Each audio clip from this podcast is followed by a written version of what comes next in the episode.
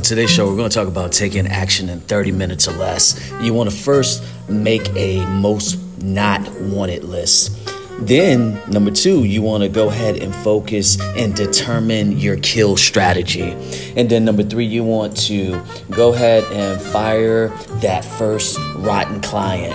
So, let's go back to the first one. So, when you do the make a most not wanted list, you're looking at the assessment chart and you're making a list of the clients who just have to go. You don't want to deal with them. Number two, you're determining your kill strategy and you're looking to see or decide to raise the prices, eliminate the services, or deprioritize what you think is not important right now. And then number three, you want to go ahead and get rid of that client that's not bringing you in any money.